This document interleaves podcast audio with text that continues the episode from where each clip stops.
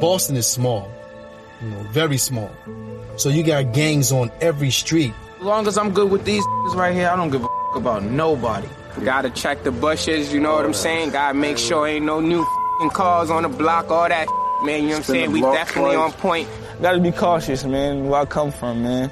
If not, I'll be on Channel 7 News, man.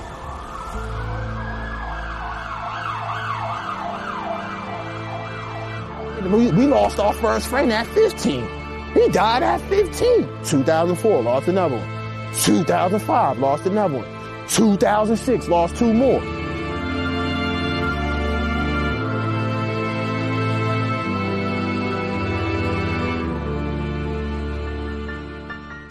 What I do isn't a job. I have to make sure this kid doesn't get killed.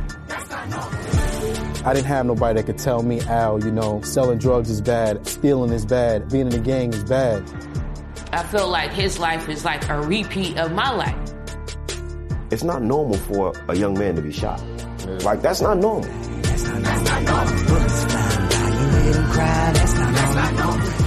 These young men really need to see, you know, that positive image of who they really could be. We have to teach the young brothers and sisters in our community what it means to live.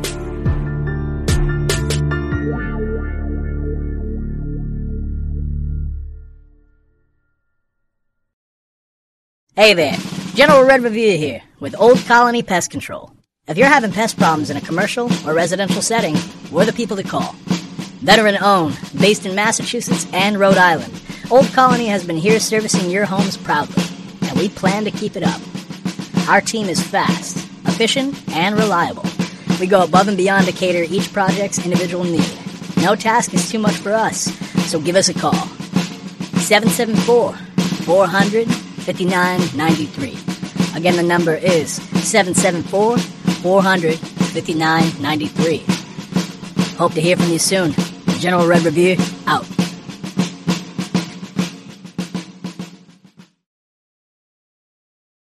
This is Black C representing Greenlight Music Group. You're now listening to the booth on hoobazoo.com. Get with it with my homie Sinister. Get green.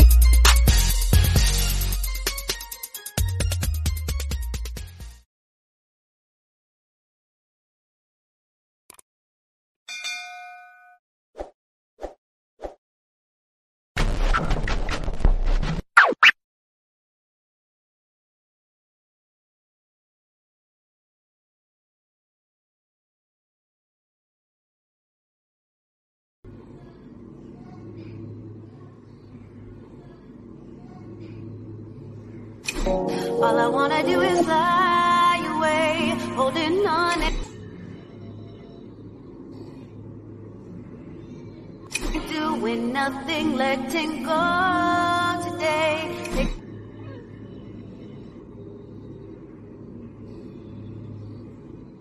My time, no need for rushing. The broken pieces of my soul, I'm putting back. Can you dig it? Can you dig it? Can you dig it?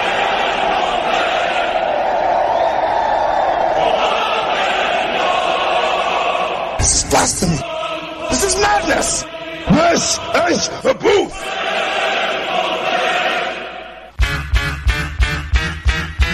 Staring down, looking at the blood-stained concrete.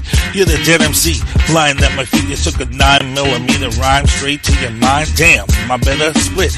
This is my time, so I make my way up the block. Get to home base and lock that up.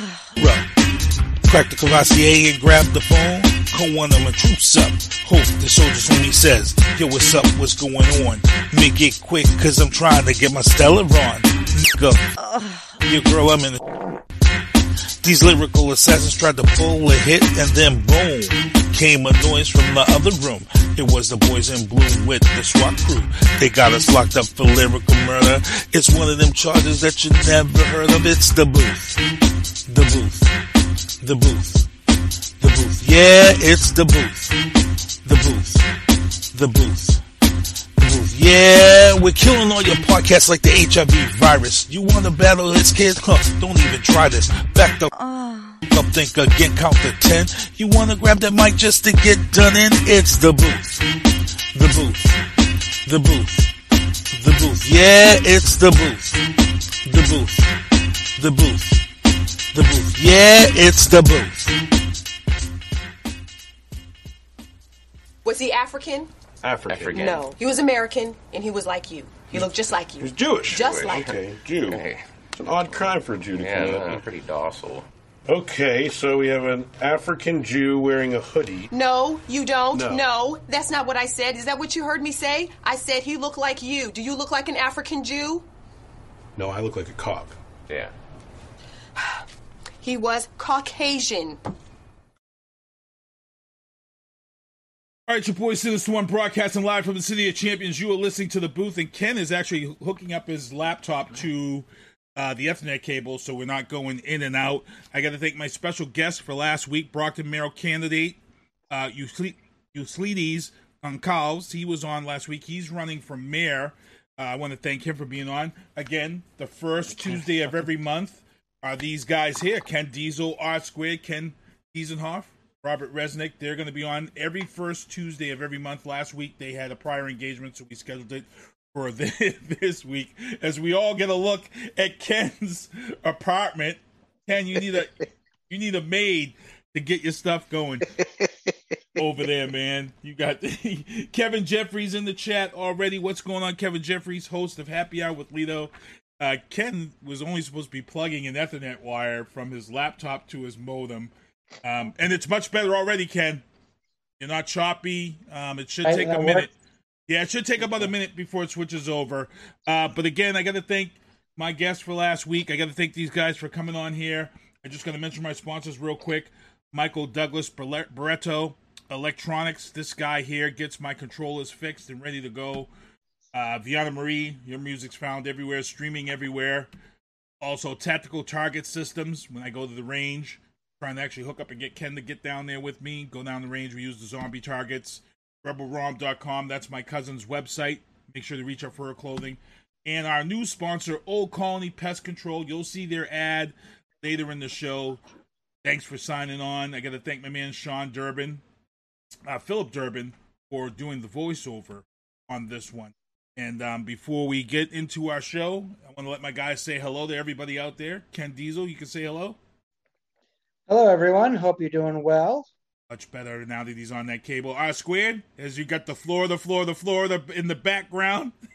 Well, we're, we're, we're talking politics, and the big story in politics is Governor Death Santis down here. So I thought I'd have the uh, Florida sign up I- there for tonight. Yeah, we are really going to get into it. So we're going to blow through a lot of stuff here, and then these guys are going to chime in real quick with the local news booth. I just got to mention Meet the Candidates is coming up Saturday.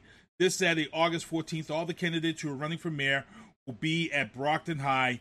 Want to make sure you head down there, check that out. This is put on by the NAACP. Also, got to mention real quick the big crackdown on all the illegal motorcycles and mopeds out there. Ken, have you been busy with this one? The crackdown. Uh, they've gotten like a hundred bikes and things so far of these guys stolen. Are you tied up into that or no? Not really. I mean, this ha- unfortunately this happens periodically, um, especially during the summer months. Needed to be We've got a done. lot- Needed to be done. um, so, no, not really. But this is this is going to go on probably till past Labor Day. Well, when you got these kids on high on the highway with mopeds, it's crazy. Also, breaking news before we came in: uh, New York Governor Andrew Cuomo resigns. Now, last week on this show, we talked about Biden had already asked him to step down. Um, he was kind of like, no, I'm, he wasn't going to step down. But then there was another story that came out that he may have touched a woman's breast. Um, and, you know, the heat is building up for that. I get to see the New York Post every week in the store. And, you know, every week, it's every day, it's been some type of accusation or some type of thing in regards to sexual harassment. Um, the memes have started. And as of today, Mr. Cuomo has resigned from his spot of governor. Um, touch base on that real quick. I'm gonna let Ken chime in first on this one here. On Mr. on Governor Cuomo's resignation. Yes. Well, I think it's very telling how the both political parties handle allegations of sexual abuse and sexual impropriety. And you had the Democrats clean their own house. You had Biden come out and say he had to resign. Had a number of prominent Democrats say he's got to resign, and he resigns quietly. And then you have people like Trump who they justify it by, oh, it's only locker room talk and everything like that. But I think in this day and age, you just can't get away with that. I don't know what he was thinking. He's a smart man. He's a smart politician. What in God's green and purple earth was that that man thinking? Because now you've gone from sexual harassment to sexual assault. Because New York, as in most states, if you touch a woman's breasts, buttocks, or vaginal area, even if it's over the clothing, it's considered a sexual assault. Ooh. So not only does if this allegation is true, I don't know. I haven't spoken to the witnesses. I've not seen the police report. This is not true. He's looking at a possible felony. That goes beyond sexual harassment. And you make a good point when you talked about how it was handled because, you know, during Trump's time, and I don't want to really go back and, and beat that up like a dead horse, but yes, things are handled much differently. Biden comes right out, says you got to step down. That Trump administration was more full of making excuses. Um, they made themselves the victims. There were other governors and people who went through sexual stuff, and Trump didn't ask them to step down. Trump actually backed some of the guys that were accused of sexual misconducts, you know, and then Trump was like, well, you know, this and this. So it is, I don't want to go back and beat a dead horse, but it is, it is different. And this is, to be honest, how it should be handled. Can, um, R squared, your thoughts? Yeah, you know, I agree with what you guys have been saying. I mean, obviously, Governor Cuomo was accused credibly of some very serious misconduct. And even if only some of the allegations are proven true, it doesn't matter. There's plenty of, of stuff there. And so, this is an example of how it is supposed to be done you had credible allegations made. In other words, there were uh, you know, a, a, number of women, I think about a dozen women, who came forward, some earlier than others, some with more details than others, but they came forward and gave statements. And the state of New York immediately, immediately, I mean, as fast as a bureaucracy can work anyway, uh, opened an investigation. And in fact, Governor Cuomo called for the investigation, uh, which which was the right thing to do. The Attorney General immediately called for the investigation, and her office led it. Her office is independent of the governor's, and as soon as the investigation was completed, you, you know, here's the thing with the media, you know, they, they always want everybody to, to tell people what the answer is before we've ever asked the question. You can't say what the outcome's going to be before we've ever even interviewed a witness. So, you know, the media has to just squat and hold on these things because the answer is we don't know in, until we do what's right. Everybody's entitled to due process. These were serious allegations. The women deserved to not only say what happened, but to give a proper statement under oath to make a record of it and, and to answer questions and, and to do what is necessary for the investigation. Governor Cuomo was entitled to an investigation where he had the opportunity to present evidence. If he did, I don't know what he presented, probably very little, uh, but he certainly had the right to respond or the ability to respond if he did and uh, and then you have professional investigators, law enforcement and otherwise, uh, do a proper, thorough, fair investigation, and they determine that the allegations were credible. When the allegations came, when the report came out, even the preliminary report, people didn't have to read the whole thing to know. They trusted and had confidence in the Attorney General's office, and and just upon hearing the report that the allegations were founded, that the report was going to find that Governor Cuomo did, in fact, commit at least some of these violations, then every politician, as you guys said, all the politicians in New York, the politicians in Congress, everybody in the Democratic Party up through President Biden said, Time to resign. You had your due process, you had a chance to respond. There's a proper investigation. Now you got to go. And whatever happens next happens next. This isn't the end. This is just an important step. And, and so this is how it's supposed to be done. I'm sorry that it happened. Uh, I don't wish this on anybody, not on the women who were victimized. I don't wish this upon a governor. I don't wish this upon anybody. But this is the right way that it's supposed to happen. So this is the story now. This is what the story should be. This is how we do it, America. That if there are people with an allegation, they should make it and then there should be a proper investigation. None of this, none of this nonsense from 20 years ago, or, or you know, and, and, again, you guys pointed out the difference between the Democrats and the Republicans. Well, that's that's a fair distinction because Republicans still don't care to investigate this stuff. They make excuses rather than find answers. Uh, and then it's all about truth. And in this investigation, determined truth. And I think we should all be satisfied with it. And we've got a lot of people in the chat. John Hayes, what's going on? How you doing? John Hayes seems a little upset. He says, "Why are you guys still talking about Donald Trump? This is why I don't listen to local shows. I thought we had been past this type of allegations of Trump bashing." Well, if you were just paying attention, John, I did say when Ken made his comment, I said we're not going back to that. But the point did have to be made how things are handled. I think we still need to make that that point that how things are handled differently, and I think Rob just explained it best. There's no bashing here, and you know we're not we're not. I already had said we're not bashing. We're not going backwards. We want to just go ahead, Ken. I see you with your hand. Okay.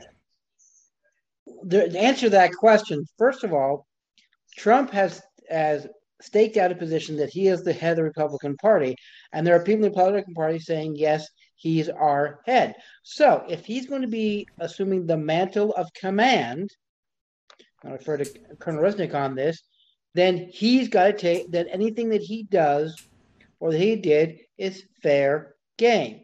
This isn't like Obama, who, when he left office, went windsurfing and all like that and faded to black, or George W. Bush, who went back to his ranch and started painting watercolors, or the other presidents. Trump says he's going to run in 2024. He is the he has claims that he is the leader of the Republican Party. Then I'm sorry, then if you're going to stake out that position, then you're exposing yourself to live fire and you got to, you know, step up and, and suck it up, buttercup. Okay? Okay. I am so sick of, of saying, oh, this is Trump bashing. No. When we bring up legitimate problems with the former president, when we bring up issues of what he said and what he did, and we compare them to what other people said and did and what happened to them, that's not bashing. That's asking everybody to be held accountable on the same level. It's equal protection. Okay. Okay. I mean, you know, I think the army has the, the military has a very common phrase that they don't want their leaders to ask their subordinates to do anything that they don't are not willing, ready, willing, able to do themselves first. Am I right, Colonel? There you go, John. I hope that answers John's question. Um, he says, "I'm glad that you pointed that out. Don't deflect the shade." Okay, so he he now understands what the point we're doing. R squared. I'll let you answer. Uh, no, no need to. No need to. Okay, cool. Uh, so again, if you guys are under a rock, if you didn't hear, you know, Cuomo Andrew has stepped down, and he was under fire anyway. He had a lot of heat of how he dealt with COVID and stuff of that. So this isn't this this has been mounting pressure against him. Um, but we'll see. We'll see what happens. Moving on into the well, actually, we got one. We got one more news booth, and this is going to go right to uh, Square because I wasn't really happy with the story when it came out. Uh, that the story broke two days ago about the Pentagon now making COVID vaccinations mandatory for our troops. Now, anybody who has friends or family in the military, you already know vaccinations are already pretty much mandatory if you're getting deployed. If you're getting deployed anywhere in this country or this world, you are getting vaccinated. Period. No ifs, no ands, no buts. The problem is is that with this story that has come out, a lot of media outlets are using it to spin this story in different ways to their agenda, which sucks because this is the military we're talking about. There is no yes or no. We're not. There's no choice. And I'm going to let Robert Resnick just tell it like it is, so people are aware. There's no propaganda here. This is this is it. I squared spent 30 plus years. Go ahead, Rob. I'm going to let you say it best. Look, there there are two takeaways from this, and then I'll spend a minute on it. There's nothing political about it, and there's nothing propaganda about it. And, and I'll add a third thing there's nothing new about it. Right. Going back to George Washington, okay, George Washington, everybody remember him? Our first commander in chief, led the Continental Army, mandated vaccines for the Continental Army in 1775. Okay, So, ever since our founding in 1775, and for the hundreds of years since then, vaccines have been mandatory for all military service. You want to know why? Because you can't fight a war, you can't defend this country, you can't train, you can't do anything that you're required and responsible to do if you're sick with a deadly disease or incapacitated on a ventilator. This is not hard. This is as straightforward as it comes. If you want the military to be able to respond to a crisis at home or around the world, which is what it's our job is to do, it's a solemn promise that they make to the country, the oath that they take, then it means you have to be physically able to do it. You have to maintain health. And so we you know during my years every every year you had to go get a vaccine check. In other words that they they checked what inoculations you had and what you were due for. And if you were going to go overseas you had to go for an, another check to make sure you had everything you were supposed to have. Some of the shots are not very pleasant when you go to some you know inhospitable environment where there might be things like malaria or smallpox. When we were going to the desert, both in uh, uh, in, in, the Gulf War and the Iraq War, uh, anthrax shots, right? And those were controversial. There were people who read nonsense on the internet. Gee, where did we hear that happening before? People read garbage on the internet uh, that there was some danger from the anthrax shots. Now, listen, it wasn't 100% guaranteed safe. There were some issues with it, but overall, the protection was necessary and far outweighed the minimal remote risks that might be associated with it. And if you didn't want to get it, you could resign and get out of the army because you were a threat to the people around you, your brothers and sisters in arms, because if you brought a disease into the ranks or if you were unable to do your duty in wartime, then that meant there was a hole in the force. And so we had to get shot. Now, let me tell you about the anthrax real quick. It's a seven shot series. It's not one and done. It's not even two and done over the course of three weeks. It was a seven shot series that took over a year to complete. There were there were certain it wasn't every it wasn't the same variation. So there was a certain time period between the first two shots, between the second and third. It was all different time periods. So it was very complicated and the medical staff had to really keep track of it. So you had to go as a unit or else it was impossible to keep track of who was due for which shot. Some of them were given in country after you got there and those there were some side effects to those not deadly side effects but there was some pain involved there were some things involved and you know what you had to do it and we did it all right. There were a handful of people that made us think about it and they got disciplinary action and they deserved the disciplinary action. End of story. And so, you know what? Um, this should have been done sooner. We've had the vaccines for how long now? I mean, a long time, right? And COVID has, we saw with the Navy had it worse because of the ships. You're in right. very tight quarters on those ships. Right. And we saw a couple of ships go out of commission for a while. We tried to keep that quiet for security reasons, but it broke in the news. We saw a few ships had to pull into port uh, and go out of commission while they dealt with COVID outbreaks. This should have been done a long time ago. That's the story here is why wasn't it done sooner? I am thrilled that Secretary Austin had the leadership because he was part of Third ID when we got the anthrax shots and he helped lead our fight. General Austin was a one star at the time. He was the deputy commanding general at 3rd Infantry Division. He led the fight to take Baghdad. And he knows what it took in, in Iraq. And I am so thrilled that he's the leader at the Pentagon right now and the staff that he put around him because he's making good decisions. Thank you, General Austin. Ken? Ooh, man. how do you how do you follow that, Ken? you don't. All I all I have to say is what the colonel said. Man, Woo, good stuff. Good stuff. All right, moving into the legal booth. Here you go. You guys got my nice little title here that we've done, Sinister One Productions, Legal Booth. I, I mentioned this last week, but I tabled it for this week to kind of let Ken maybe explain or, or, or R squared. Um, Department of Justice has ordered President Trump to turn over his tax returns to Congress. Um, he immediately hit social media and he started this war words with the DOJ, and the DOJ is pretty much we don't care. We want these turned over. What is the importance of this? I mean, he's been ducking, he's been dodging, but finally the Department of Justice says, "Hey, it's time. It is time. Turn them over." Ken. Well, there are two main issues I think we're talking about. Number one, uh, there is a investigation done by the Congress, which is in the Constitution. That's their job. They perform oversight functions, and they have the right to subpoena documents from officials and citizens. And all the DOJ is doing is enforcing that and saying no citizen is above the law, no citizen is below the law. and they're saying we don't care what you say, do it. He's Trump has gone to court several times to prevent those tax returns from being disclosed, and he's lost every single time. The second reason is what's in those tax returns that is so utterly and completely shocking. Um, I don't know, and I've talked to a number of accountants who I know.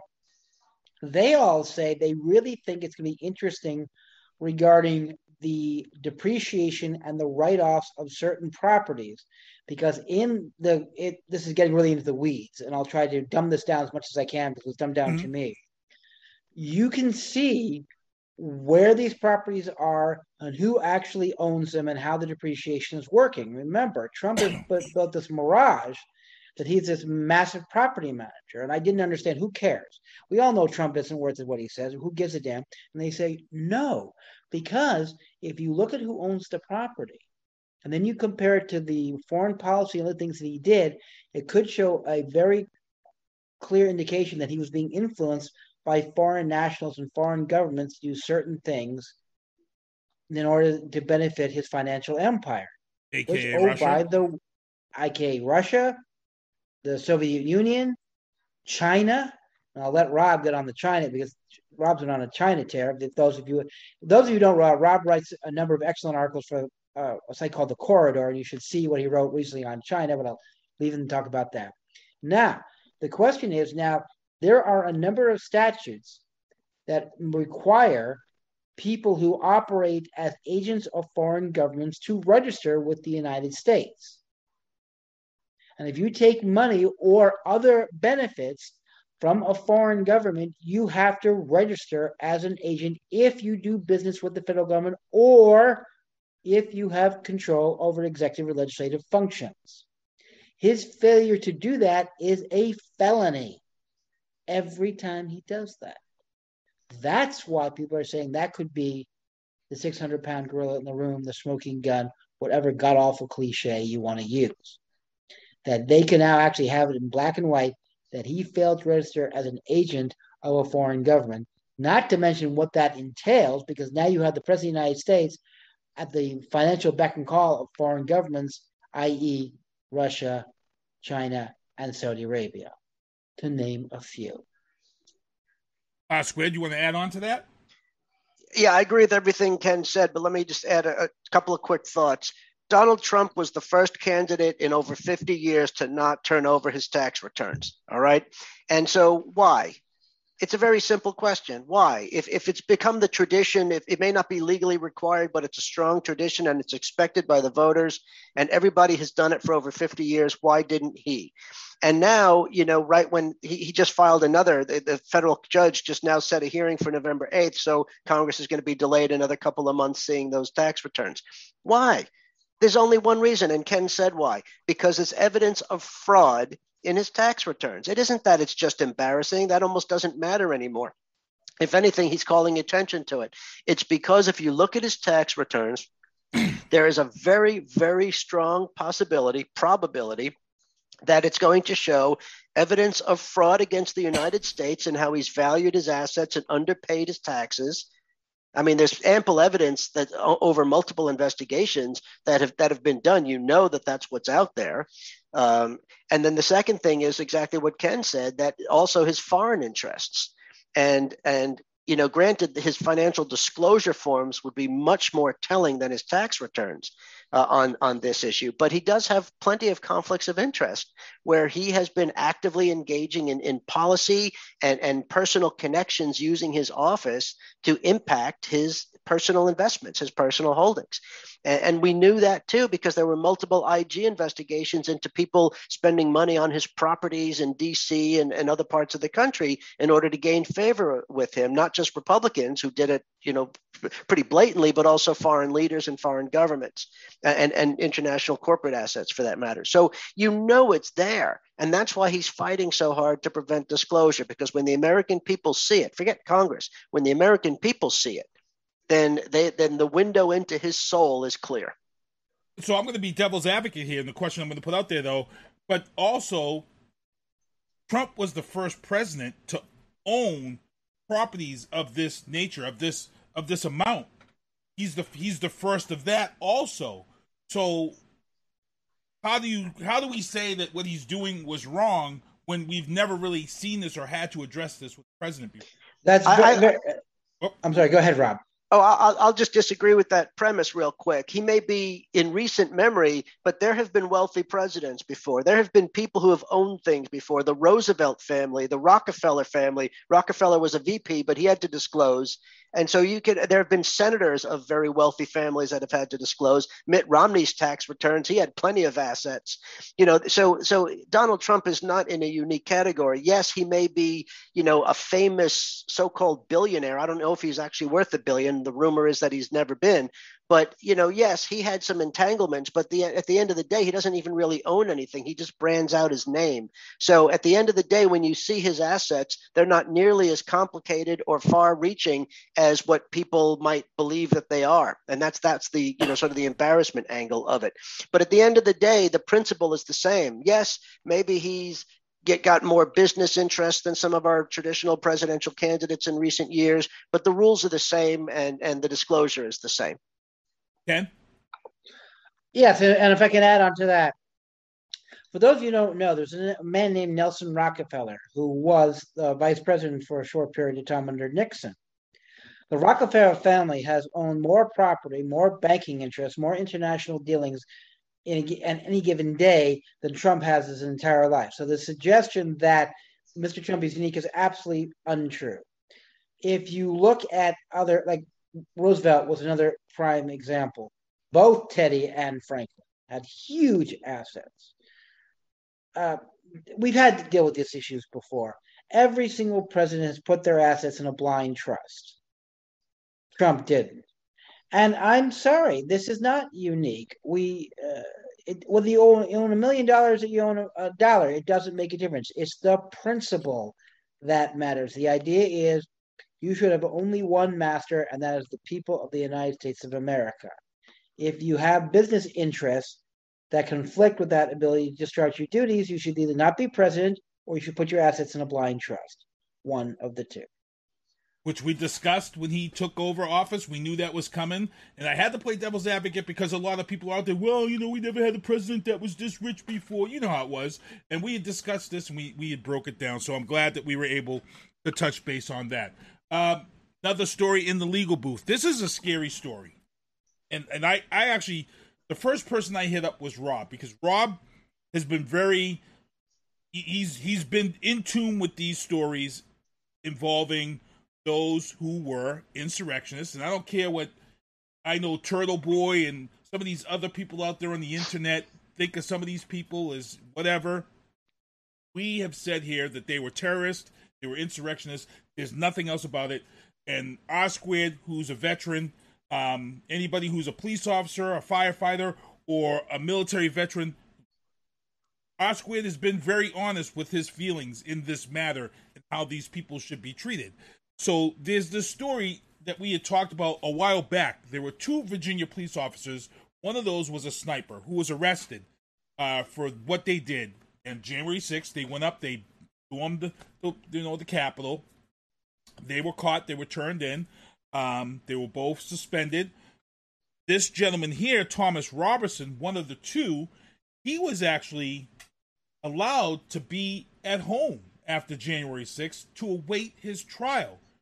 While this gentleman was awaiting his trial, he purchased 34 firearms. He began to make pipe bombs in his home. And the claim here is that he was more radicalized during that short period of time when they were now notified of his intent. So now this Thomas Robertson, he has now been picked up and the judge has now denied him his freedom. He now has to sit in jail until his trial or his case comes up on January 6th. My problem is is I know Ken, who's a defense attorney, his guy, he's probably had guys who were held from being sent home on lesser charges. This guy committed insurrection and was released to his home, where he continued to do more damage and was allowed to be radicalized more.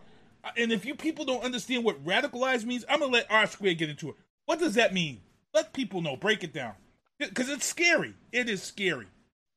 Well, yeah, I mean, if I'm staying strictly on the point of radicalization, you're, you're simply talking about a brainwashing process, really. You're talking about somebody that gets a very extreme subset of information that's neither credible, usually not accurate, not not proven, you know, what what have you, that has a, a direct and and uh, strong impact on the way that they think and the way that they act, taking them outside of the mainstream and making them prone to violence. And so, if you didn't have ample evidence that these were terrorists, which we all know they were, and still are, they, it's not past tense, they are still terrorists, and they will act again given the opportunity. And that's exactly the case with this guy. He was a terrorist when he attacked the Capitol. He was a terrorist when the judge let him out on bail. And he was a terrorist as, and how much evidence do you need when he's making pipe bombs and buying, you know, a stockpile of firearms? What do you think he's doing with those? He's not going duck hunting, folks. Uh, I don't know anybody who duck hunts with pipe bombs, and you certainly don't need the type of arsenal he has for recreation or anything else. He was preparing for round two of a war against the United States. Now, if I may, you, you mentioned bail. Ken lives the idea of bail, the practice of bail on behalf of all of his clients, and I teach it in my classes. Bail is evidence of something that's gone terribly wrong with our criminal justice system because of the you know socioeconomic inequalities and other inequalities in there that's that's a topic that we could talk about for a very long time criminal justice reform on another show but the point is that you know the judges in this particular case uh, some of them had to make some very difficult decisions on bail. This is not the type of bail decisions that I would think, you know, Ken sees in, in Massachusetts on behalf of his clients that may be, you know, being denied bail for socioeconomic uh, discriminatory reasons or something like that. Here, the judges have been forced to try to make a preliminary determination based on evidence presented to them you know, which of these folks were really just caught up in the trespass, which some of them were, and which of these folks were really there to participate in the insurrection, in the overthrow of our government or the prevention of our government's functioning. Those people should not be allowed out on bail because they are terrorists by every definition of that word. So this was a guy that never should have been let out. That judge made a terrible mistake. Now, we'd have to look at what evidence was presented in that case file but you know it's it's a very difficult decision. Now I know I know Ken has a lot more thoughts on bail. I didn't want to get into a, a, a you know divert our attention away. Ken. No, absolutely, and it drives me crazy because this is one you raised an excellent point. I've got a number of clients who currently are being held without bail on much lesser charges. I'll give you an example. I've got a guy going to trial on August 18th. He was held without bail because he picked up new cases. None of those cases going forward. I, I actually had a full blown bench trial, which is a trial without a jury, which I won. And he's still being held because he's got two other cases that are being, one's being tried August 18th, one will probably be tried in October if they go forward. These were not, these were, these were, you know, no cases ever small, but they involved one person in an allegation of domestic abuse. Okay. One person, domestic abuse, Case is weak. I'm not going to get into the details, but they weren't trying to overthrow the government with automatic weapons and pipe bombs. Yet he's sitting in jail. Yet this other person who tried to overthrow, who was part of a violent insurrection, overthrow the government, is you know sitting at home. I'm sorry. There on the federal system, this is all federal charges. There are grounds to holding people indefinitely prior to trial if they pose a substantial threat to the health and safety of the public. And I'm sorry, I don't know what judge could say these people did not pose a threat to the health and safety of the public when they try to overthrow the goddamn government with automatic weapons. I think that's a very definition. And now, as Rob pointed out, this guy goes home and starts building pipe bombs. Now, granted, he did get his bail revoked. He's now sitting in jail until January. But still, wake the freak up, people. This was not a tour that went wrong. This wasn't on a bunch of drunk college kids scaling the uh, the fence around the White House as a prank. I'm sorry. And I hate to say this too, but again, this is this is when we get into this whole discussion about white privilege. And again, Ken, you, you I'll let you say it. You, this is you've said it before. That's white privilege. yeah, absolutely white privilege. And I'm saying this as a criminal defense attorney. It's a lot easier to defend a nice white college kid than a black kid from Brockton or Roxbury or Worcester. Okay, And, and God forbid, much that, easier. God forbid that this guy didn't carry out an attack or something of that sort, because then people would be asking the question, How, why the hell was he out? Because a lot of people are going to say, what, what do you mean this guy was out awaiting trial? A lot of people are going to ask that question. I see R squared nodding his head because that was the first thing when I sent this story to him.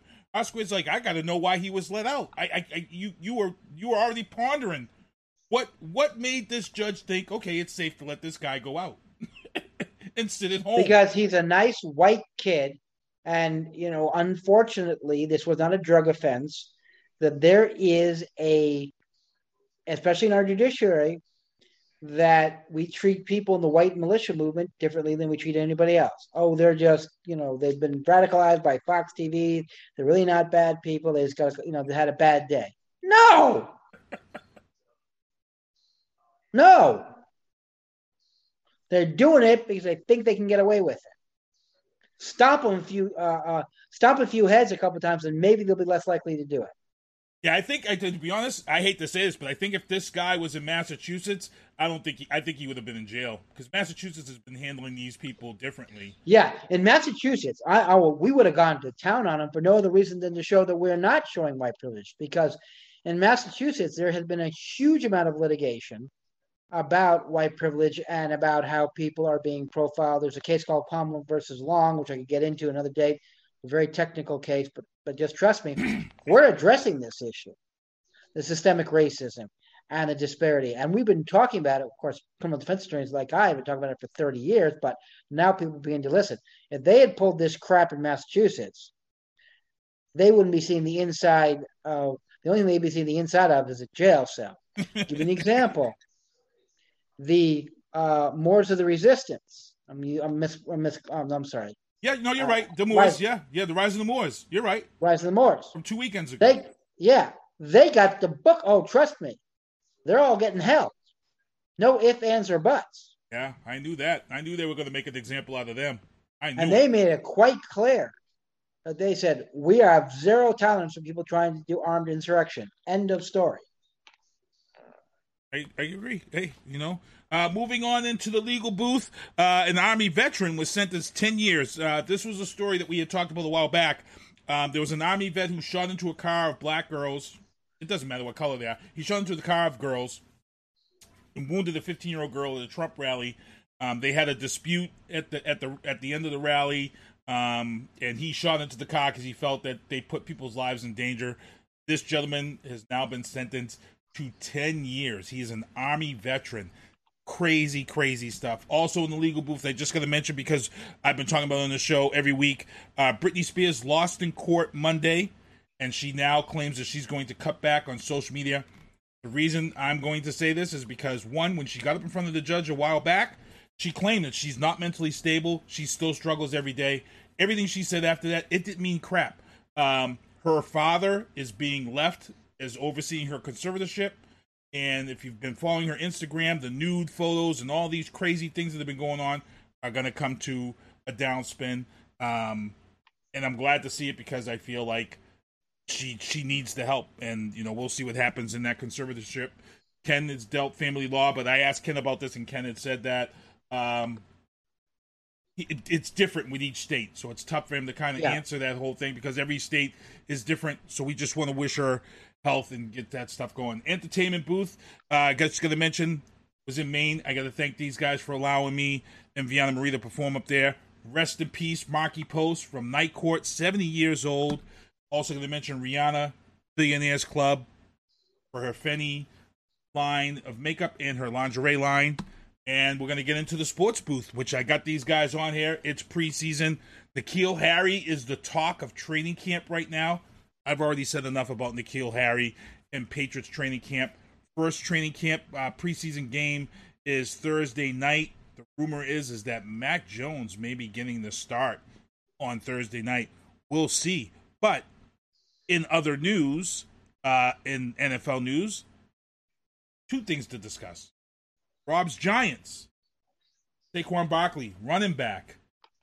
For me, I worry because when guys come off any type of ACL that first year, they're kind of gun shy, mentally they're not ready yet because they want to protect that leg from not getting whatever that ACL from not getting injured. Um, do you agree with him coming off that pup list and hitting practice right away, or do you feel that they you feel they should kind of go slow with this this ACL? I mean, this is your this is your star running back. This is your franchise running back, and I got I got to ask Rob. He's a Giants guy.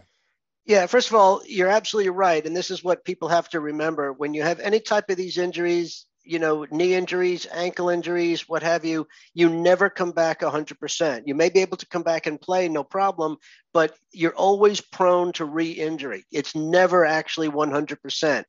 And so every one of these players that has come off of an ACL, an MCL, or, or you know, different these type of injuries, um, always has to be concerned. Now, in the case of Saquon Barkley, I'll say a couple of things. You know, he's not being hit yet. I mean, they still have him on limited, um, you know, limited practice, and he's been doing a lot on the sidelines for weeks. He is he is doing what he needs to do to prove that he's ready. And, and I think that the Giants are being somewhat reasonable in in slowly, you know, adding to what he's doing. He's not he's not playing in full contact, you know, scrimmages or anything like that. That would be a mistake if they were to let him do it you know, for him, this is not his first injury either. He's been injured before. This was his most serious injury, and he missed just about all of last season with it. He had gone out earlier for part of other seasons, so he's got this. You know, he's prone for these type of injuries because he plays so hard. He wants to fight for every yard. I mean, he's the type of guy you want on a team because he's going to take it on his shoulders and he's going to fight for everything. The problem is when you do that. Uh, then you you you know you're prone to more injuries because you're putting yourself out there and you're going to get hit more and you're going to get protected less and it's just the way it works especially with the giants offensive line which has been you know among the worst in football for a few years. So he didn't even have any good run blocking while he's doing that. So i give him a lot of credit. This kid is a competitor you know he wants to make a difference he wants to support the team he wants to be a player uh, all for good reasons not for ego reasons so I, I hope he does come back healthy and strong i hope he makes it through the whole season and i hope the Giants can protect him with some run blocking. But uh, I do think overall they're being reasonable in how they're bringing him back. It's really, you know, it's almost going to be on him to not push it too hard. Uh, Ken, anything you want to add about the Pats training camp in this upcoming preseason game on Thursday night? No, uh, really, I don't. I'm very interested to find out what's going on because if, if there's one thing that Bill Belichick does better probably than any other coach in the league, and that's keeping his cards close to his chest. I really don't know what's going on. Uh, anybody who claims they know what's going on in Bill Belichick's head is either a fool or a liar, and I am neither. yeah, I, you know, and I'm going to be lucky enough to head out to Jersey. Me and Ty are going out to see the Eagles and the Pat- Patriots play um, on August 19th, so I'm pretty psyched about that. Uh, moving on in the sports booth, um, Olympic silver medal winner Christine Mboma uh, was forced to strip down and prove her gender identity. Guys, this is nothing new. Um, in the 60s and 70s, China, Russia, all of those countries were they were changing genders and winning weightlifting and they were winning gymnastics with with gender changes. So this is nothing new to the Olympics. So people just please stop. This is nothing new. This is this this type of cheating has been going on. Her, t- her testosterone levels were high So they wanted her to prove that she was a woman, and she was able to prove it. But uh, they, they're making a big, big story out of this. Uh, here's a question for you guys, and I'm, I'm, I'm, it's the last piece of the sports booth. Lamar Jackson, quarterback of the Baltimore Ravens, has contracted COVID a second time. And there's this whole discussion again, you know, as we talked about the military. Of course, yes, they've got to go and fight and deploy and, and, and they have a reason why they have mandatory. This is a big discussion right now because Lamar Jackson feels he doesn't want to be vaccinated because he doesn't trust the vaccination right now. But the thing is, is does he have an obligation to his team, the NFL, and the fan base in regards to COVID? Should the NFL, and the NFL's already put things into place, if guys in the regular season end up with COVID, they're looking at guys being fined, guys being suspended, and there are people out there who are pissed off and saying the NFL is stomping on their rights and blah blah blah. I hate to say this, people, but I think I think if the NFL, NBA, MLB, or whatever says that these guys should be vaccinated, I agree with it. You travel eight games of the 16 to different states. You're meeting with different fans who you have no idea what their health is. You're signing football, shaking hands, and doing all. I think as an obligation, you should be vaccinated. Period. Um, I'm going to go around the horn because this whole thing with Lamar Jackson has stirred up a huge debate with people saying, well, he has a right. I don't think he has a right. I'm going to start with R squared first. Two things. First of all, he doesn't have a disagreement with the shot. There's no legitimate disagreement. He's lying. Okay, it's not honest. There's no honest basis to not take it. He has access to incredible medical people as part of a, an NFL football team or to get people on his own. And they could tell him in no uncertain terms that there's no medical objection to him getting the shot. So his, his claim that he doesn't trust the, the vaccine is not an honest one, in my opinion. It's certainly not a reasonable one, even if even if it's what he thinks. So I don't buy it for a minute. Here, here's what it's about. This is about somebody who has said by his actions and his words that he is in it for himself and he doesn't give a blank about his teammates or his fans. That's what this says about Lamar Jackson. Shame on him. Because, like, like you just said, Keith, the NFL football team, you know, is a very large organization and everybody's important. And he's supposed to be leading that team on the field, certainly on the offense. And they have to be in close contact and they have to travel and they interact with, with their fans, with, with the team organization, with people assisting them in travel and equipment, with the opposite team and you can't be bringing COVID into that environment. We were so damn lucky to get an NFL season last year. We really were. You know, right. I mean, the NFL had to do a lot to make that happen, and it wasn't perfect. There were teams that had COVID delays and COVID problems. And we needed to do a better job this year. And the NFL tried and came under tremendous criticism for you know some of the efforts that they made to try to get everybody vaccinated you know what if, law enforcement has to get vaccinated if the military has to get vaccinated if if healthcare workers have to get vaccinated and they all do and they all should then so should a darn NFL football player. You don't like it? Go get a real job, Lamar. Let's see what you can do with yourself if you didn't play football, you punk. and look, here's the funny thing. If it wasn't for bye weeks, we would have had no NFL because Thankfully, they were able to reschedule games and get past that COVID by utilizing the bye weeks. I think that was the that, when we look back at this in history of sports, the NFL bye week is what saved the NFL last year. And kudos to the NFL scheduling team who was able to make the bye weeks work under COVID. They, I mean, granted, we had games on almost every night of the week. It worked though. It was great. I, I want to hear what Ken has to say, but let me throw this out to you, Pats fans. What do you think Belichick would do if he had a Lamar Jackson saying, "I don't care about my team, I'm not getting a shot"? What do you think Belichick I'll, would do? I'll let Oh, Kenny answer oh, that. oh, I'll let Kenny oh. answer oh. that. Son, there would be blood on the floor. then he'd fire him That's right. if he was lucky. Right. Okay. Let me Belichick just ain't say, putting up with it. I'm a hardcore civil libertarian, card carrying member of both the ACLU and Amnesty International. Okay. I'm a firm believer in letting people do what they want with their body. I'm a firm believer in decriminalization of narcotics and even prostitution. You want to go out and lay down with whores? That's your business. I'm not going to do it, but I'm doing it. That's my personal decision. Okay. If people want to be porn stars, let them be porn stars. I got no problem with strip clubs. Let me just say that from the top. Now, now that I've said that, let's discuss a, or let me rephrase that.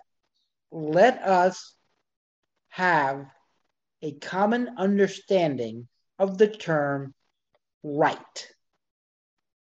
A right is something that an individual possesses that entitles him or her to certain things, regardless of race, creed, color, athletic ability, education level, economic status, or age. Okay? Now, being a professional football player is not a goddamn right. It is a freaking privilege awarded very few people. Now, Sinister One, I love you dearly. You know that. We've been friends for almost over 15 years. And you played a professional football player in a movie once, many years ago.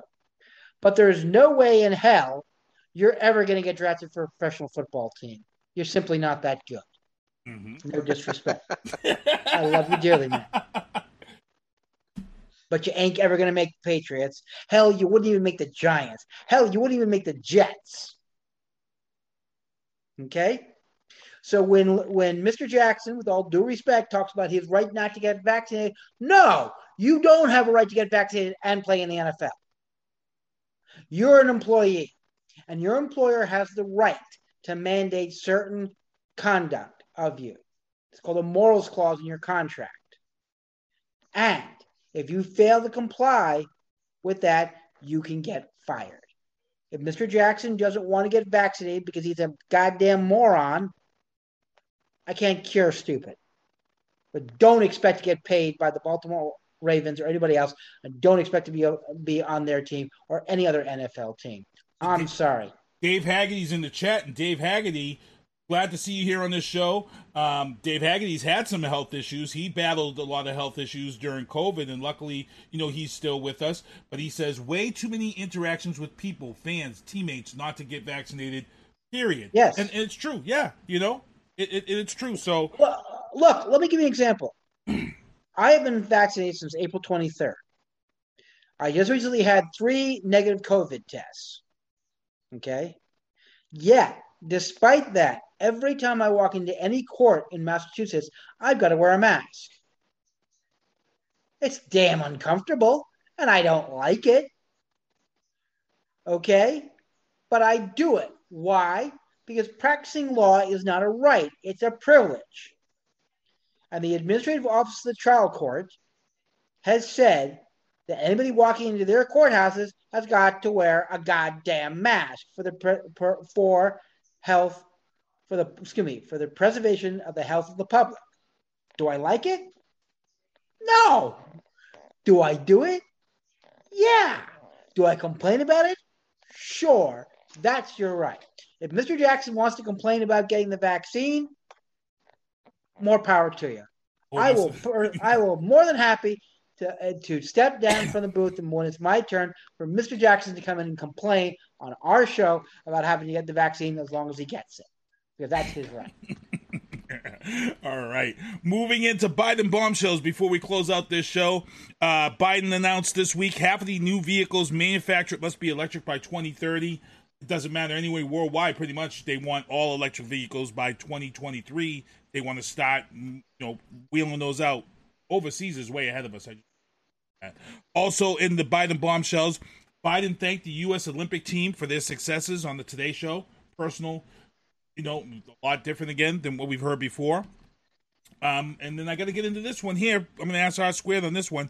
Biden backs the Department of Justice fresh review of 9/11 documents. I thought we were done and we were past everything with 9/11, but I guess the DOJ wants a fresh review of 9/11 documents, and pretty much Biden has given them blessings. Can you acknowledge kind of what's going on here and, and what they're trying to release that might be new or whatever? Is there some closure that military, or is there something there that we need to know about? Well, you know, whenever you have uh, an investigation, and that was a huge investigation, that's what should have been done after January 6th, the same type of investigation. You always have the decision, and a very difficult decision, about what to make public and what to protect. And if you're going to protect it, because the, the default is to make things public under the under the law, but there there are multiple exceptions uh, that allows the government to keep things from public disclosure, national security being one of them, and, and there are some other exceptions, law enforcement and, and, and what have you. And, and so, you know, as time goes by, some of those exceptions go away. And you have uh, media or public interest groups that have longstanding requests for those documents. And so that means they have to be reviewed periodically under the Freedom of Information Act and other applicable law, uh, because the exceptions that existed in let's say the few years following 9 11 may or may not still be applicable.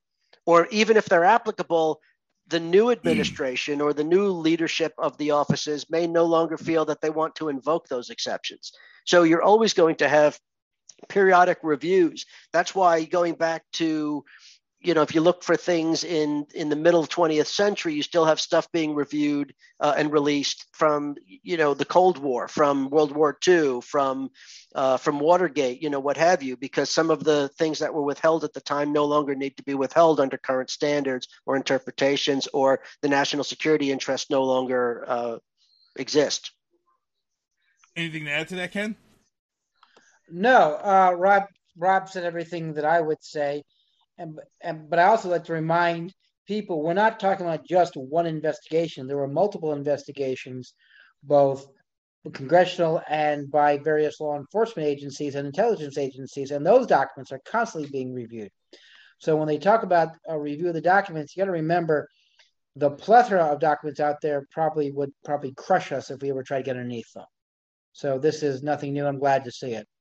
Nice, nice. Now we got three more topics to talk about. We're going to run a little bit over because I really want R Squared to get into this because he's down there in Florida and he's he's dealing with this. But before we get into these last two topics, I got to talk about this bipartisan deal that has just gone through. It's humongous. It's historic, and the key word here, people, is bipartisan. So it's it's. I believe this deal is worth about a trillion dollars. Um, they were talking to Jen today um, about this deal, and they were worried about putting the you know putting the country's financial at risk and talking about you know that this is going to raise uh, the debt and it's going to cause all these problems. But they said nope. They looked at this; it's spread out over an ample amount of time, um, and it's going to be you know the rich are going to have to pay for this, and it's going to get a lot of stuff done in this country that needs to be done in regards to transportation, roadways, and all of these things of this sort. But like I said, the key word here, and I'm going to let these guys explain it. Key word here, people, which we haven't heard in the last three years, is bipartisan. Let these guys get right into that. Uh, I'll let uh, Ken go first on that. Okay, exactly.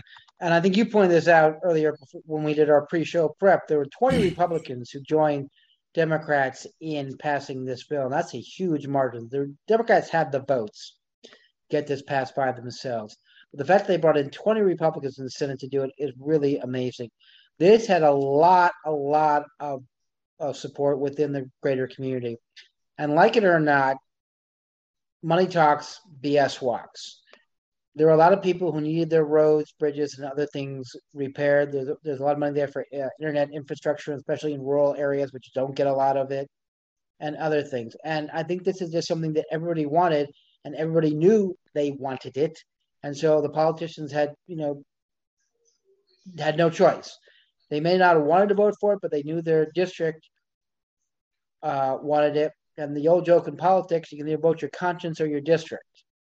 And in this case, a lot of people voted their district, which I find very interesting. Is and not, again, not to go back to Trump bashing, that Trump came out against this deal and rallied against Republicans uh, for uh, against supporting it, and they pretty much ignored him, which which basically tells me Trump isn't the big the big player in the Republican Party that everyone fears he is on certain issues. When it comes down to it, they can ignore him without any penalty when they want to. Ah, uh, squid. Yeah, I mean, what Ken said is exactly right. I mean, th- this was this was such an important issue to such a majority of Americans in every corner of this country. Republicans had to support it. I realize there were still plenty who didn't, but for the most part, they had to support it uh, because it was an election issue and they risked losing. And so, you know, it was a no-brainer that this was going to pass because they got enough concessions out of it. Obviously, that's the way it's supposed to work. Neither side gets everything they want. You have to give a little bit. You have to get a little bit. You find you figure out how to get your your top priorities and and give in on some things that might be a little bit less important. And that's how legislation has been passed for hundreds of years. I'm glad to see something like that come out of the Senate. And I'm applauding this. And the reason why I'm applauding this is because even when Obama got in, you know, we went through this whole thing where the Republicans dug their heels in. And, you know, that first term of Obama, nothing got done because they wouldn't agree to anything. And it actually hurt us for those four years. So to see 20 Republicans come out and support this lets me feel better about this government going ahead in these next three years under Biden. It's not a Biden thing. I think seeing them work together and pull this together, I think this is huge, and I think people need to pay attention because it shows that we've got a group of Republicans now that aren't scared to make decisions. Because I feel under Trump, there were a lot of Republicans who were scared and stayed loyal to him till the very end. Towards the end, there were a lot of Republicans who said, "Hey, you know what? I can't ride this train no more. I got to get off." you know, and, and you said it best, R Squid. You said there's going to come days where a lot of these people are not going to sell their soul no more, and they're going to get off, and they're going to be doing. And granted, there were a few people that we, you know, we talked about and said, "Oh, you're only doing this because of now." But the thing is, is that I think we're headed in the right direction. So moving on into this uh, Biden bombshells, and look, uh, the U.S. judge has now said that DeSantis cannot ban cruise ships who are asking for vaccination proof uh, coming into Florida. Um, originally, DeSantis had put a whole thing out there. For those who don't know, Governor DeSantis down there in Florida, who's getting ready to run for president in 2024, he's got this whole big thing going on down there. He's he's been on the news every day, and he uh, he tried to stop cruise ships from coming into Florida that were asking for vaccinations. Um, and then him and Biden got into this war of words where, you know, they were talking about the COVID numbers rising and how he was going to do this and how he's going to do that. And Biden pretty much said, you know, he didn't say any names. He said, you know, for those governors who are in the way but not doing nothing, you need to get out the way. And and that was that was a fair professional line that he did. And when they went to Governor DeSantis, uh, Governor DeSantis, you know, he said what he said. So what did Biden do? He had to go back, and when Biden, they asked him about if he had heard what DeSantis had said, which was utterly ignorant. Uh, Biden says, "What governor?" and then laughed. And DeSantis comes out and says, "Well, you know, he doesn't remember my name. He's pretty forgetful." No, did you not see the smirk and the funny laugh that Biden made? He knew your name. He just wanted to let you know that he wasn't acknowledging you. And you know, you're going on here, and you know, he to see it this for me. I feel like as I watch what he's doing in Florida, everything he's doing he don't care about the people in Florida. He doesn't care about the voting constituents. All he cares about is his run in 2024. That's it. Hence the reason why every time he's in the news and he does something, he's out there with his text messages and fundraising. But our squid, you're down there in Florida. It's what we're getting up here has to be only a fraction of the craziness that's going on right now down there. Well, you know, there, there are a couple of sort of background issues to, to keep in mind. First, the, the Republicans in Florida have had absolute control of state government for over 25 years, going back to before Jeb Bush was governor. And so you've got one party rule in this state. As a result of that, they think they're unbeatable. They think they can do whatever they want to and they'll win reelection.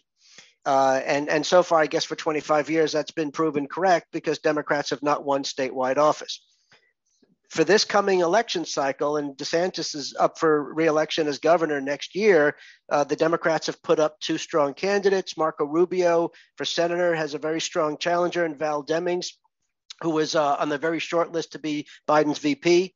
Uh, she was my first choice for VP. Uh, and so, uh, you know, the Democrats are showing signs of life down here. So the question is, from from Governor DeSantis, who we call Death Santis down here. the, uh, the the question is, you know, is he really is does he really believe that going to this extreme is going to get him the Republican nomination in 2024 because he's taking 2022 for granted. Watch him get him, watch him get embarrassed next year, and that ends his presidential ambition. Uh, and and so let's take you know let's not put that aside. But but focusing on this is all about 2024 for him. He absolutely wants and believes he can get the extremist base not the traditional Republican base that they used to go for in the primary. This is all about the supremacists and the extremists, the people that now control Republican electorate. Uh, because if you if you you know if, if you have their noise, then that's what it that's what it seems to take. Obviously, you need more votes than just them, but they seem to they seem to dominate. And so you've got DeSantis who is going all out to try to win that win that segment of the vote. He believes that he can get that segment. He believes that that will get him the 2024 Republican nomination.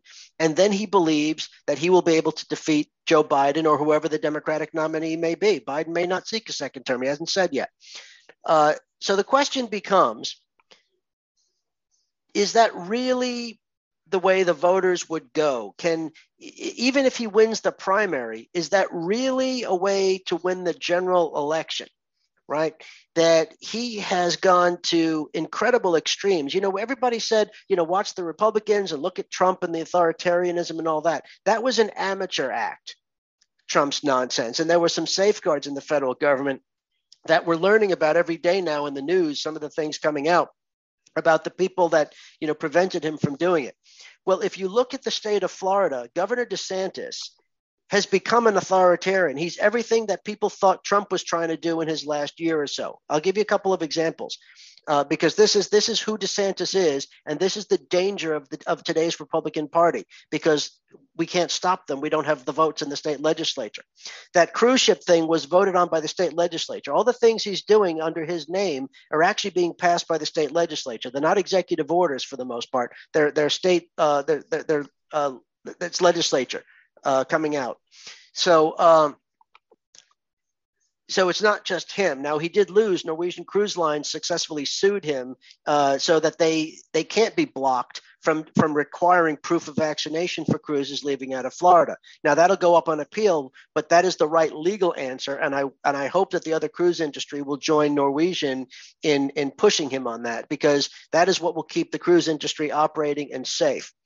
And the thing about this with DeSantis is that two things. First of all, he, like all of these anti vaxxer and conspiracy theorists, are willing to kill their own families and friends and colleagues for political gain. I'm not saying that that's what he's doing. He is pushing for vaccinations right now in, in a very subtle kind of way, but he is but you know starting from scratch you know these anti-vax movement these people for for some strange political message that isn't even resonating with people they're willing to kill themselves their families their colleagues just just to prove some ridiculous political point that you can't force them to take a vaccination. It's all silly. But in desantis's case what he's been doing is not only is he playing to that base he is exerting authoritarian control. For example, what you've seen in the news the last couple of days is this is being done by executive order, and he's, he's doing it by railroading the Department of Education, uh, which is already in, in, in trouble. If you look up the Florida Commissioner of Education, uh, you know, the state commission of education uh-huh. and look at some of the comments he's made to some right wing audiences. He's he's a piece of garbage, that guy, and he's in charge of our education system. So DeSantis can run roughshod over him. Anyway, his executive order said that any uh, any county government, any any school board or school superintendent that tries to have a mask requirement, uh, he will withhold their salaries for as long as they for as long as they do that. Now that's not within his authority, right? And if what what has the traditional Republican Party mm. believed in? The authority of local and state government to do their job, right? The Republicans have not been for, for a strong national government. They've been against the, a strong federal government. They've always believed in state and local government, right? And so, what do you have for, De, for DeSantis? Well, he is taking away the authority of your county school boards and school superintendents to make these very basic decisions that they are the best ones to make for their own locations and what is right for their system, for their families, for what needs to be done. He is also, uh, uh, through executive order, banned counties, cities, and local governments from uh, enacting any COVID safety restrictions. He has taken away all authority to act from the state, local, and county officials. Anything he doesn't like, he takes their authority away. He doesn't, you know, try to negotiate. He doesn't try to say, well, you know, maybe we'll we'll change our state funding priorities. No, he's actually stripping away their elected authority, the authority that they have as the elected officials in their jurisdictions. That is unheard of. That is what the story should be right now. It's not just about him withholding or threatening to withhold the salaries of some of these school superintendents. It's the fact that he is taking away their authority and withholding it to himself. Think about that for a moment. Is that not the definition of authoritarianism? Is that not the definition of tyranny? That is Governor DeSantis. He is willing to kill Florida people for his 2024 ambitions, and he has become an absolute authoritarian, taking away the power. I happen to think that our county and local officials are, are in a better position to determine whether and when and how we should have mask requirements here, if we do, and vaccination requirements and social distancing requirements and, and any of the things that kept us safe. You know how we got through COVID before the vaccine? We went through a long time before the vaccine was out. It was masks. It was all those safety things that we did. That's what kept us safe until we could get vaccinated. And we might need them again to get through this Delta variant, and who knows what might come again until we can wipe this virus out of our society. But DeSantis and some of his other cronies, like Abbott in Texas, are blocking everything. They would rather have people die because they think it's politically expedient for them in 2024. I've never seen anything like it and we should be disgusted by it across this country. And we should make sure that if they do win their primaries, they never have a chance to win the general election, no matter who their opponents are. It's funny after you mentioned uh, Governor Abbott. Um, there's a story about him um, asking for medical help because it's so bad there.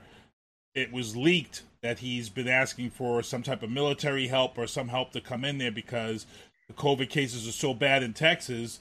And President Biden sent ventilators to Florida this week. Hmm. He's doing the right thing. Despite the war of words with DeSantis, he's doing the right thing as president. DeSantis is causing this problem, but he's not going to let the citizens of Florida die as a result. And the federal government, under Biden's order, has sent a bunch of ventilators down here. Okay. That's embarrassing. Yeah. That's embarrassing that we need that. We know better down here. Ken? Yeah, it's what Rob said, and this is unfortunately truth. That Republicans love small government when it's when it's issues that they care about. You know, they don't want the federal government involved in enforcing federal civil rights uh, legislation or voting rights or limits on guns, stuff like that. Though they're all for small government back then, but something they care about, something they want to enforce, they're all bit, all about big government. They're the biggest group of hypocrites you have ever seen in your entire life. And it just is, and they've always been. So, you know, it's like the saying the, the Blue Lives Matter right until their insurrectionists killed a number of Capitol Hill police officers. Then, oh, they're just a bunch of, you know, mall cops. Tour. Mall cops is what right, exactly. Turtle so, Boy said here. And that exactly. disgusted what me. Rob, you know? what Rob said exactly what Rob disgusted said. Disgusted me, you know, when I saw that. And I, I, I, to be honest, I'd love to get Aiden on this show, aka Turtleboy, um, the fact that he called out these Capitol police officers and called them mall cops, and I was like, well, that's hypocritical because you know cops are cops. Period. It doesn't it doesn't matter. Uh, Gary Keith, who's running for a seat here in Brockton City Council, he's in the chat. He says, "Good evening, everyone. Thank you, Gary Keith, for watching the show." But uh, we went a little bit over tonight, and I had to do it because I really wanted R Square to open our eyes to the real battle that's going on in Florida. Like I said, I feel like DeSantis is just using people and using this moment to build his 2024 platform. I'm not a big fan of DeSantis. I've never been a big fan of DeSantis. And since COVID started, DeSantis has done some questionable, he's made some questionable decisions during this whole thing of COVID. You know, he allowed, let's, let's be honest, DeSantis allowed WWE and um, the UFC to come down there and have live events. And then what happened? They had COVID outbreak amongst WWE wrestlers and UFC fighters to the point where guess what? UFC had to leave Florida and they had to go and get their own island because Governor DeSantis didn't want to shut stuff down. Oh, he's hey WWE, come here, have your events here, and you know it, it, you put people at risk. You know, and like like R Squared said, That's Santis. That's awesome. I mean, it's not it's not funny for those who passed away, but man, you can't say it any better. I, I just it's craziness. So, um, real quick before we get out of here, let these guys say goodbye. Um, I think that's pretty much it. We talked about the Santa School the war and talked about that. So again, there's picture of my beanies. You guys want to check out the Sinista1 beanies? They'll be back around this winter. I think I only have one left pictures of people who are wearing and supporting the One Productions brand. and um, Oscar Mike Radio, Madison Sports for you and me, Happy Hour with Lito, and Talk Back with Gloria Shea. You want to check them out? Make sure to visit Prova. And I'm going to let these guys go around the horn and say their goodbyes. Another great show. We went a bit, little bit over, but we had to get that in with Florida. We touched base on a lot of topics tonight. I'm going to let R Squared go first. Yeah, thanks everybody for listening. It was a great show, a lot of conversation. What I just want to say is one thing to everybody it's never been more important than now to be informed. What we were just talking about, it's not about policy differences, it's not about who you like, it's about who you can trust to maintain our democratic government, to maintain our freedoms. It doesn't matter whether you agree with someone like DeSantis on, on political philosophy. Look at what he's doing by grabbing power. That should scare everybody. And we as a nation have to come together and prevent it. So stay informed, read credible sources, and, and, and be active in your community. Sometimes it's just common sense, too. Sometimes you can look at things and just use common sense and just, if you feel it's not right, ask about it. But again, Ken? well, first, a big shout out to all of our all of our listeners, all 12 of them. A big congrats to the U.S. Olympic team who scored a record number of medals, gold, silver, and bronzes at, at this year's Olympics, despite the criticism of a certain friend and co host of mine. And for the rest of you guys and gals, be safe, get vaccinated, wear a goddamn mask. Yeah, wear a god- wear a mask. Period. You know, I, I look. I work at the airport. I've been dealing with this craziness for a minute. Um, I actually left my job to take the train home and guess what I did? I forgot my mask because here in Massachusetts, if you're on public transportation, I work in public transportation. Went to get on the MBTA. Everybody's giving me the side eye, looking at me. Guess what? I myself, who works in public transportation, works at the airport, I forgot my mask. I had to have one of my guys come and bring me a mask so I could shame, take the train. Shame, shame, shame, Because shame, because shame. I'm, I'm vaccinated and I got into this state of mind of being comfortable and forgetting these rules. And and again, you, you got to know the rules. And I had to get the mask and put the mask on to take the train home, you know, from from Logan. And you know what? I, I, to be honest, as this Delta variant uh, becomes more and more of a threat um, to those who have the vaccination, part of me is like, you know what? Part of me in some places I might be going back in and wearing the mask in some places, just just just to be kind of just to be safe, just to be safe, you know. Until I'm not going to wait till the mandates come and all that stuff. I myself, I don't think we're headed to a point where things are going to shut down again, but I do think mask mandates are coming back, and I think people should be aware um, and look at what's going on right now with this this variant. And um, again, school's right around the corner, people, and um, we don't want to be putting them at risk. But I got to thank everybody for tuning in the show, everybody that's in the chat, hanging out with us. A lot of people on Facebook, a lot of people on YouTube tonight, um, and I'm seeing everything from Facebook. So when people post on Facebook, I'm seeing it in the YouTube chat.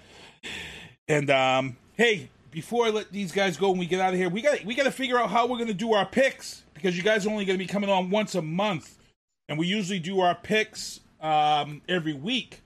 So we've got to probably set up something where people can see the picks online or something and kind of go through the big games of the month. I think we'll we'll fig- we'll figure this out. We've got we've got a We'll month to figure it figure out. this We'll figure out. Got a month to figure this out. Everybody's got week four circled on their calendars because that's when Tampa Bay comes up here to play the Patriots. That's going to be the biggest game of the of of history in, in, in, football history. Why would you say that, Sir I can't imagine why. dude there's there's th- i heard people saying that this match i'm like look tampa bay patriots is going to be the biggest game uh, in all of nfl in the history of nfl there, there's no other game out there that you can try to pump up um somebody was talking about a green there's a green bay matchup but the thing is is aaron rodgers hasn't even hit the field aaron rodgers is having issues with his contract so the question is, is, Aaron Rodgers even going to play this season? You've got Dak Prescott who got hurt down there at the Cowboys, and they're on Hard Knocks. So I got to start watching Hard Knocks this year. But a lot of intangibles, guys, this year for the NFL. A lot of things that we're going to have to keep our eyes on. But again, I'm glad it's back. Um, that's it. Um, I want to thank everybody for tuning in to the booth, and these guys will be back the first of every Tuesday. So they'll be back next month the first Tuesday of every month. These guys will be on. I want to thank them for coming on the show. And um, again, thank you guys for all the support. And uh, SpongeBob, do me a favor, take us home. Well, see you next Tuesday. Thank you for listening to The Booth on Whoobazoo and HatcherRadio.com. Please follow the Facebook page and subscribe to the podcast at Apple Podcast, iHeartRadio, and Spotify. The Booth is a Sinista1 production hosted by Sinista1. I've got to start hanging out with friends that are a little more intelligent and understand politics stuff. It's just that I'm up on this level up here, and all my friends are down here. Me, nah. You guys, nah. Maybe a little more down, down here. Screw you guys, I'm going home. I smoke, I drink, I do my thing. These bitches hating, so you know I got to make it plain. Don't do cocaine with your chick, my main. We stick together, true forever, yeah, you know we bang. I miss those days, which was easy. If only I made it this on repeat. Now that I done upgraded, I've been upstate and y'all think I'm playing. And I gotta hit now for these weak ass hoes who think I ain't slaying.